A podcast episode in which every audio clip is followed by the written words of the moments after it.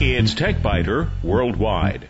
I'm Bill Blinn with an hour's worth of technology news in about 20 minutes. That's because we leave out the sports, most of the jingles, the weather, and the commercials. Podcast number 170 for November 29th, 2009, recorded November 27th, 2009. That's right, I recorded this one the day after Thanksgiving, and I hope you had a pleasant Thanksgiving. Icons in the taskbar have always been helpful in providing visual cues to let users know what programs are running. And they're even more important in Windows 7 because of the ability to pin applications to the taskbar. Unlike in previous versions of Windows, there is no quick launch area, but pinning an icon has a lot of advantages. And those advantages go well beyond providing a one-click option for starting an application. Because the icon is pinned to the taskbar, it stays in one location. And better still, if you right-click the icon instead of left-clicking it, you get a jump list. A list of the most recent files you've opened with a particular application. That makes getting to any recently used file really easy. But sometimes two applications can have distressingly similar icons. You might sometimes wish you could change them. The good news is you can. You'll see on the TechByter Worldwide website this week an example of what my taskbar used to look like. Because I want to have quick access to a lot of applications, and because the tray or the notification area is always full, and because I like to have the day and date visible in the tray, I use a double decker taskbar. You'll see that. That's not the Windows 7 default. The Windows 7 default is the same as Windows has always been, a single line at the bottom. And you'll see that the taskbar contains three very similar icons. One starts Apple's Safari browser, another starts the TimeSlips time billing application, and yet a third starts the Windows Resource Manager. They're all easy to just snag the wrong one by accident. The process I'll be describing for changing the icons is for Windows 7, but it will work for earlier versions of the operating system, and the file names that I'll mention are the same. Some of the steps will vary slightly in appearance, and the earlier versions of Windows won't ask you to confirm some of the steps. But generally, if you understand the process, you'll be able to find a way to do it in the earlier versions of Windows. Before you can change the icon, you need to know where to find a new icon. Unfortunately, that's easy. Your computer already has dozens of them just tucked away in files waiting for you. Most program files, the ones ending in .exe, and most library files, the ones ending in DLL, contain icons. And Windows includes several special files that are just packed with them. Depending on your version of Windows, files with icon collections will include cool.dll, moricons.dll, and shell32.dll. You'll find these files on the boot drive. That's probably going to be drive C. And in the Windows directory, in the Windows System directory, or the Windows System 32 directory. If you've got a recent version of Windows, XP or above, take a look at Windows System 32. It's important to note that in Windows 7, users cannot simply right click an icon that's already been pinned to the taskbar and change the icon there. I tried that. Seemed easy enough. Perhaps a little bit too easy. There was no option to change the icon. Instead, you need to find the application in the Start menu, right click it, and then choose Properties. The Properties dialog has a lot more tabs than you're used to seeing in previous versions of Windows, and the dialog that you'll see on the TechByter Worldwide website also has a Carbonite tab. You'll see this on your computer only if you're a Carbonite user. You want to look for the Shortcut tab, and on that tab you'll find a Change Icon button. That's been the same on Windows going back a long, long time. When you click the Change Icon tab, a dialog will display with one or more icons that are contained in the program file. In the example you'll see on the site, there's just one, but your application might include a lot, and you might find one you like right there. If so, it's as simple as selecting that icon and saying, OK. But let's assume you won't find something there. In that case, you need to click the Browse button. That will open an Explorer window, and you can browse to, oh, say, for example, C backslash Windows backslash System 32. And in that directory, you're going to find moricons, which is spelled M-O-R-I-C-O-N-S dot D-L-L. Double click the file to open it to see all of the available icons. Now, be prepared. This is an antique file. It dates back to, I think, Windows 3.1, maybe even before that. But I knew that it contained a large red icon with a dollar sign. That seemed like a really good choice for a time billing application, so I selected that one and clicked OK. Vista and Windows 7 users will probably need to approve the operation. If you have an earlier version of Windows, you won't. Click Continue, then click OK to close the Properties box. You might now expect the icon to have simply changed on the taskbar. Ah, if it were only so simple. That expectation would be dashed on the rocky shores of the Redmond coast. To change the icon on the taskbar, you first need to remove the icon from the taskbar and then pin it back to the taskbar. So, right click the icon on the taskbar, choose unpin this program from the taskbar. Now it's gone. Then you can return to the start menu, right click the icon there and choose pin to the taskbar. For reasons known only in Redmond, you'll find that taskbar is sometimes capitalized and sometimes not. And it's now one word instead of what it was previously, which is two words. In any event, the icon will appear in the last available position on the taskbar. Once it's there, you can click it and drag it wherever you want and reposition it. And the neat thing about Windows 7 is it's going to stay where you put it. When I go back and use a Windows XP machine, I always find myself scanning all over the place looking for the right icon. On a Windows 7 machine, the icon is always where I left it. That's a little feature, but it's nice. When it came time to change the icon for Safari, which is Apple's browser, the process turned out to be a little more challenging. Challenging, I found, is a word that is often applied to Apple software on Windows computers. The change icon button was grayed out. I couldn't click it. Now what I'm going to describe here actually turned out to be unnecessary, but I didn't discover that until later. The action was unavailable because Apple marks the Safari directory as read only. I could have simply gone into the Windows Explorer and changed that, and then I would have been able to change the icon in the normal way. But I've decided to keep the description of this process because it illustrates another way that you can change the icon. I navigated to the Safari program directory, right clicked the program file, dragged it to the desktop, and created a link there. Because I had created this link, I would be able to edit its properties. The next several steps were the same as before, right clicking the icon, selecting properties, selecting change icon, and then going off in search of a file with icons. This time I selected the file shell32 DLL, a somewhat more modern file. I found a tree in there. Why a tree? On a safari, one would expect to see trees, wouldn't one? So that's what I selected. Alright, that's really not a very good choice. But I won't be keeping it on the taskbar for very long because the Windows version of Safari just isn't very good. Safari does, however, perform very well on a Mac. Next, I unpinned Safari from the taskbar, deleted the Safari link from the Start menu, and to complete the process, I dragged the new shortcut from the desktop to the Start menu and dropped it there.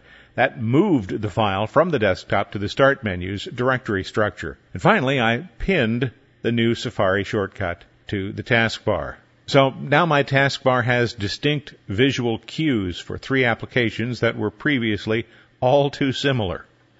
If the built-in icons are insufficient for you, or if you just would like some unique icons, a Google search will turn up applications that allow you to make your own.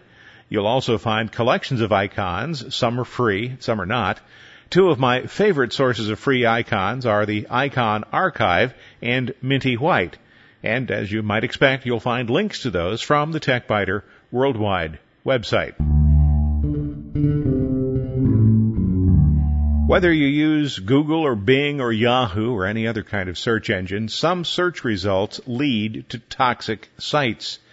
In the week before the latest Twilight movie opened, searches sometimes turned up links to rogue sites, sites that make every effort to take over your computer.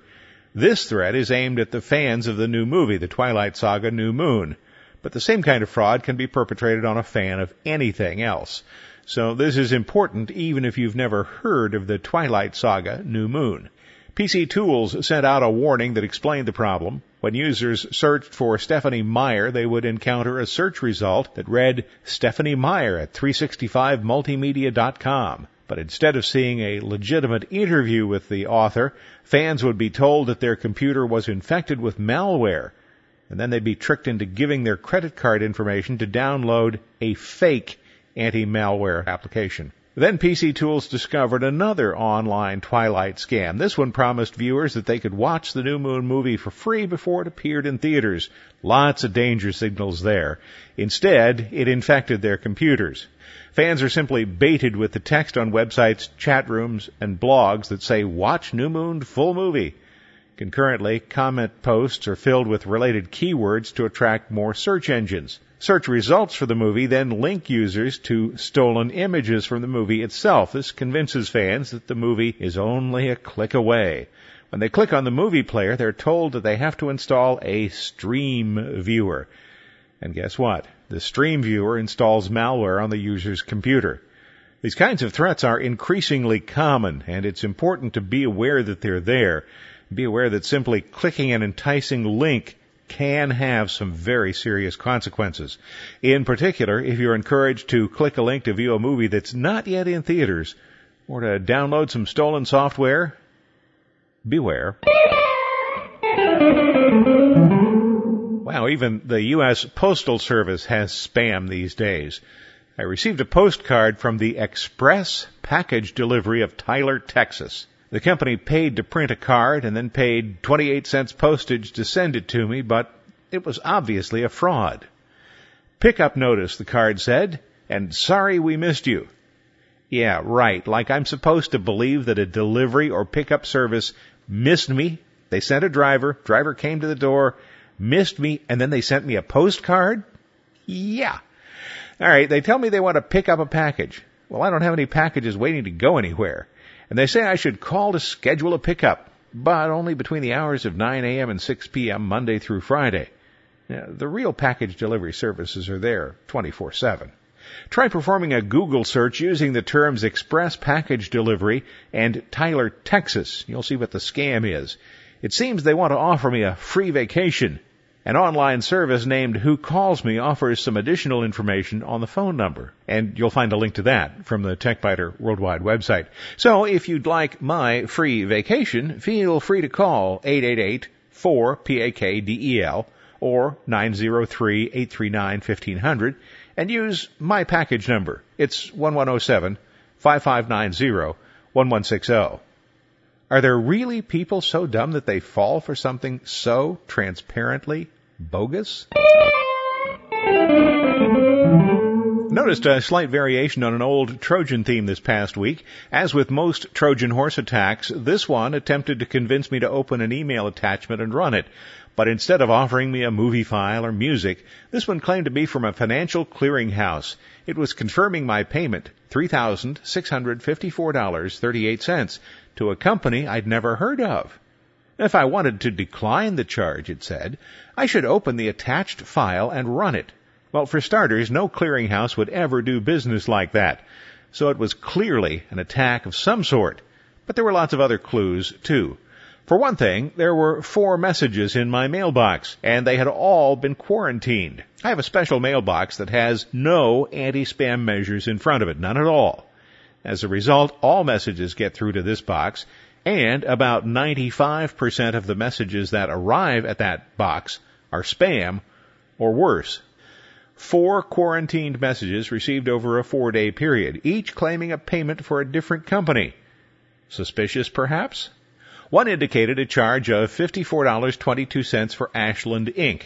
That's a relatively small amount compared to some of the others. Are people more likely to think about contesting small amounts because they think the charge might be real? Or are they more likely to respond to an amount that's really large and frightening, like $9,219.52 for a company they've never heard of, Zapata? What is Zapata? Well, I took a look. Zapata Incorporated seems to be a full service environmental facilities, infrastructure, and military munitions response firm. Whatever the heck that is. And there was one for $28.87 from Biomet. Finally, that one I mentioned before, $3,654.38 being processed for Precision Cast Parts Corporation. Each of the messages has the same hook. If this is your charge, ignore the message. But if you want to contest the charge, you must open and run the file in the attached zip.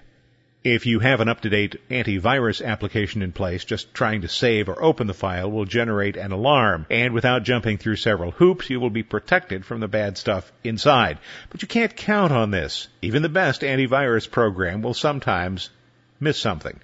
My plan had been to save the file. I was then going to examine it first in a text editor. I wanted to confirm that it was really a zip file. Then I would have moved the file either to a Mac or a Linux machine for further investigation. But my antivirus program stopped me and I didn't feel like jumping through all the hoops that would be required to free it from the clutches of the antivirus program. So the proper response to a challenge such as this is the judicious use of the delete key. Problem solved. In short circuits, would you like a little technology shopping help? If you're looking for just the right digital point and shoot camera, or the just right digital SLR, or maybe a high definition TV, or a netbook computer, any of those four things, if you're looking for any of them, there's a new website that might have the answer for you. Measy.com, there's a link from the TechByter Worldwide website, will ask you a lot of questions. For a digital SLR, it'll want to know how much you'd like to spend, how you'll use the camera, what kinds of photographs are important to you, whether you print the photographs, whether you want the camera to come with a lens, and a lot more. Yeah, you can buy a camera without a lens. The lens that comes with most SLR cameras is called a kit lens. It's an average lens, but nothing to brag about. So some people, particularly professionals, buy the camera without the lens and buy their own lens, which probably costs more than the camera. I took the quiz. The result wasn't for the brand of camera that I typically use, but I had lowballed the price.